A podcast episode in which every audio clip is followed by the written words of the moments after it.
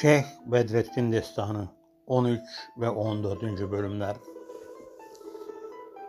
Rumeli Seres ve bir eski terkibi izafi Huzuru Hümayun. Ortada Gerez aplı bir kılıç gibi dimdik bizim ihtiyar. Karşıda hünkâr bakıştılar Hünkâr istedi ki bu musahhah küfrü yere sermeden önce, son sözü ipe vermeden önce biraz da şeriat eylesin abrazı hüner. Ada-bu erkanıyla halledilsin iş. Hazır bir meclis, Mevlana Haydar derler. Mülkü Acem'den henüz gelmiş bir ulu danışment kişi. Kınalı sakalını ilhami ilahiye eğip, malı haramdır ama bunun kanı helaldir deyip, halletti işi. Dönüldü Bedrettin'e. Denildi. Sen de konuş.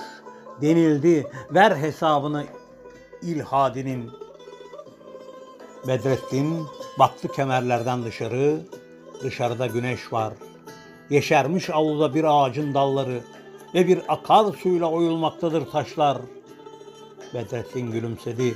Aydınlandı içi gözlerinin ve dedi Madem ki bir kere mağlubuz, netsek neylesek zahid, gayrı uzatmam sözü, madem ki fetva bize ait, verin ki basak bağrımıza mührümüzü. Yağmur çiseliyor, korkarak yavaş sesle bir ihanet konuşması gibi. Yağmur çiseliyor, beyaz ve çıplak mürtet ayaklarının ıslak ve karanlık toprağının üstünde koşması gibi.'' Yağmur çiseliyor Serez'in esnaf çarşısında, bir bakırcı dükkanının karşısında Bedrettin'im bir ağaca asılı.